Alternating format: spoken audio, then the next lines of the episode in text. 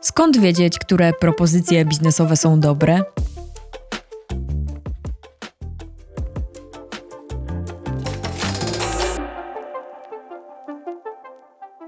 Ostatnio na polskim rynku technologii zrobiło się gorąco z powodu jednego sklepu, o którym zawsze było wiadomo, że nie gra fair, a ludzie udawali, że wcale nie. Z różnych powodów. Jedni chcieli tanio kupić i cena grała najważniejszą rolę, inni chcieli testować, więc liczył się dla nich produkt do testów, no i też pieniądze, no ale już nie wydane, a zarobione. Natomiast innym nie chciało się czytać regulaminów czy słuchać kolegów. Jeszcze inni wiedzieli, że ten sklep jest taki owaki, ale czekali, aż ktoś inny to powie. Teraz każdy jest poszkodowany i domyślam się, że nie każdy zastanawia się, jak do tego doszło. Yy, zostawmy ludzi, którzy chcieli tanio wynająć, a drogo sprzedać, bo tutaj sprawa jest dość jasna. Tak, nie każdy z nas wczytuje się w sklepowe regulaminy i zastanawia nad tym, kto jest administratorem i czy kupującemu przysługują odpowiednie prawa. Ale dlaczego nie prześwietlają marki ludzie, którzy wchodzą z nią we współpracę? Odchodząc od tego sklepu, a skupiając się na tym, jak wybrać partnerów do współpracy, od tego momentu będę odpowiadać na pytanie, skąd wiedzieć, które propozycje biznesowe są dobre. Zazwyczaj jest tak, że zaczyna się niewinnie od prostego maila. Przychodzi propozycja z ofertą współpracy. E, jeżeli ktoś nas traktuje poważnie, nie zleca odezwania się do nas pierwszej, lepszej osobie i daje sobie rękę uciąć, że jeżeli danej firmie zależy na kontakcie właśnie z nami, to skrupul skrupulatnie dobierze osobę, która po raz pierwszy się odezwie. No chyba, że mówimy o jakichś agencjach, molochach, które dostają wytyczne od klienta, że do danej kampanii chce 20 osób albo 20 firm i jest mu obojętne, czy to będzie Marek, Kasia i Franek z firmy XYZ, czy Mikał, Bartek i Monika z firmy ABCD. Ale abstrahując od tego typu akcji, wróćmy do pierwszego kontaktu. Stanęło na tym, że jeżeli komuś zależy, to nie wyśle pierwszej lepszej osoby. I to jest sytuacja idealna. Ale wiadomo, jak zawsze, są też idealne mniej.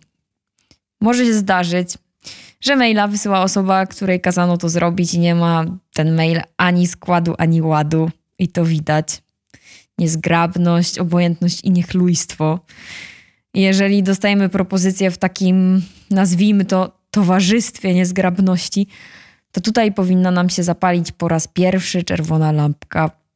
Druga, gdy my tego maila nie czujemy, gdy ktoś na wstępie zaznacza, czego wymaga i oczekuje, gdy wymienia, jakiego efektu współpracy się spodziewa, nie wymieniwszy jeszcze z nami zwrotnego cześć czy dzień dobry. Oczekiwania, takie oczekiwania bez wymieniania dzień dobry są nietaktowne, niegrzeczne i po prostu, a przynajmniej moim zdaniem, nie na miejscu. Po trzecie, gdy dostajemy taką treść, w której jest z góry ustalone, co mamy zrobić, to bardzo prawdopodobne, że nie jesteśmy jedyną osobą, której propozycję współpracy złożono. Jeżeli prowadzisz biznes, w którym jest ci to obojętne, no to okej, okay, to, to, to być może nie robi ci to różnicy, to już każdy musi sam e, to ocenić, ale w innym przypadku, jeżeli chcemy być związani z daną marką, czy elementem, czymś wyjątkowym, czymś unikalnym, to na pewno tej unikalności nie zbudujemy, będąc którymś z kolei. E, zaczęłam się zastanawiać tutaj nad tym, że pewnie powiecie tutaj, że no dobra, ale marki odzieżowe mają kilku czy kilkunastu swoich ambasadorów, którzy występują w ich ubraniach, oznaczają się na social mediach i tak dalej i nie są tu marki bazarowe i działa. Ja wam odpowiem, no, że jasne, że działa i spoko, ale zauważcie, że te ekskluzywne mają swoją jedną muzę. Albo na przykład yy, perfumy też mają jedną kobietę, która jest ikoną danego zapachu. I tak samo jest ze współpracami z twórcami. Możesz być jednym z wielu. Przykładowa pierwsza przychodząca mi do głowy kampania to jest kampania Playa, gdzie już chyba wszystkie gwiazdy były na billboardach. A możesz robić akcję jedyną w swoim rodzaju. Trochę się nawet uniosłam. po czwarte, kto z zamiarami fajnej współpracy być może długofalowej, a jeżeli nie długofalowej, to na pewno z zamiarem współpracy udanej, zamiast zapytać, czy w ogóle jesteśmy zainteresowani i upewnić się, jacy jesteśmy, albo jaka jest nasza firma, jaki jest nasz produkt, czy mamy podobne cele i tak dalej, na wstępie od razu wrzuca nam swoje kategoryczne propozycje. Ja ci dam ziemniaka, ty mi dasz obiad. Jak dostanę obiad, ty dostaniesz pieniądz. Jak dostaniesz pieniądz, dasz mi jeszcze deser. Po deserze możemy gadać dalej. Pozdrawiam. Mniej więcej tak to wygląda. W takim razie skąd wiedzieć, że propozycje biznesowe są dobre? Tylko z przemyślanej współpracy, skrojonej na miarę partnera, który wychodzi z inicjatywą oraz partnera, który daną propozycję przyjmuje, powstanie coś ciekawego, udanego i wartościowego. Bez narzucania drugiej stronie, jak powinno coś wyglądać, bez żądania ilości świadczeń czy rodzajów aktywności, bez twardego zdania, które jeden partner miał w głowie i drugi nie może tego zakwestionować, zmienić, nic z nim nie może zrobić.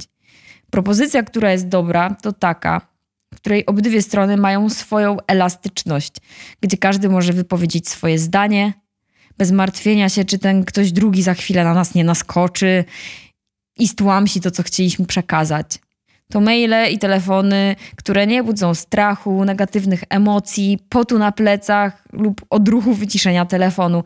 I w końcu, chyba to, co jest najmniej popularne, najbardziej prawdziwe, dobre współprace to takie, za którymi stoi coś więcej niż wynagrodzenie. Powszechnie wiadomo, że pieniądze są ważne i powszechnie wiadomo też, że pieniądze wszystko psują. Psują ludzi i psują rynek.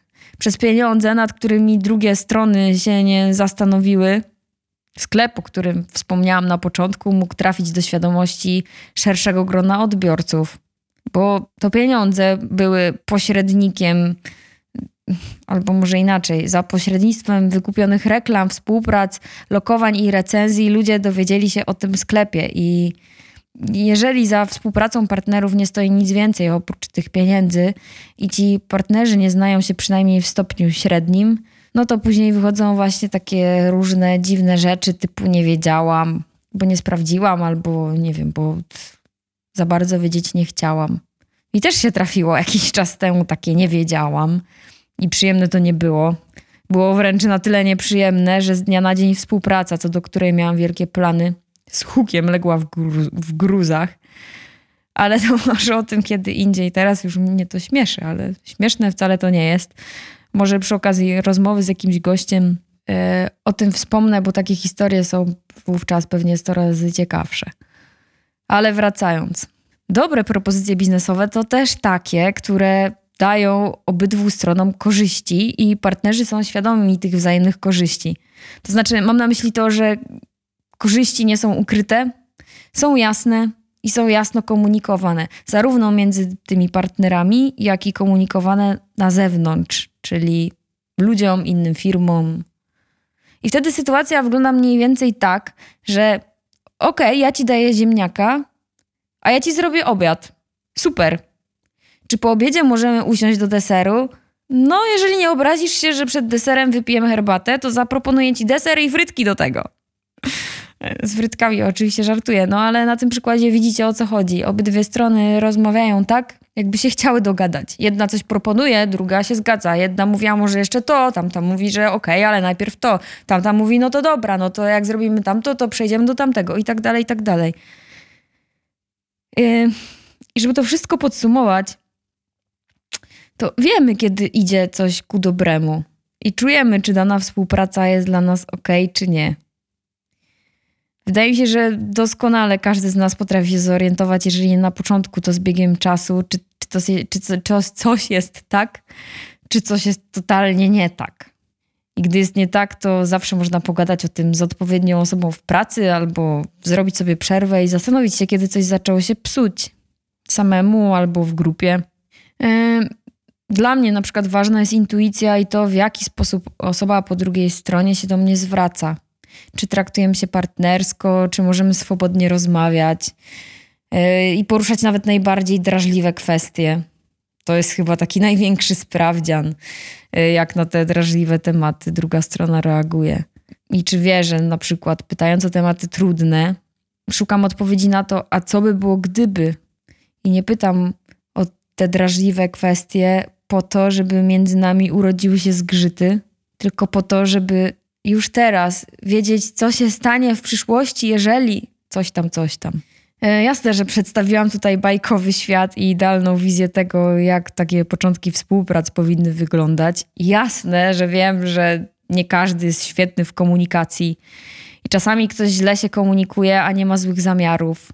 Ale dopóki nie jesteśmy pewni, z jakiego powodu czujemy dyskomfort, albo nie zrobimy dokładnego prześwietlenia marki, która zgłasza się z propozycją rozpoczęcia wspólnych działań, to lepiej się na taki krok nie decydować.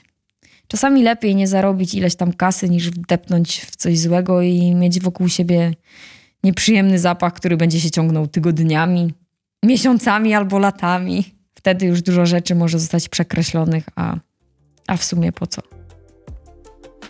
E, dzięki, że byliście i jak zwykle do następnego podcastu. Cześć.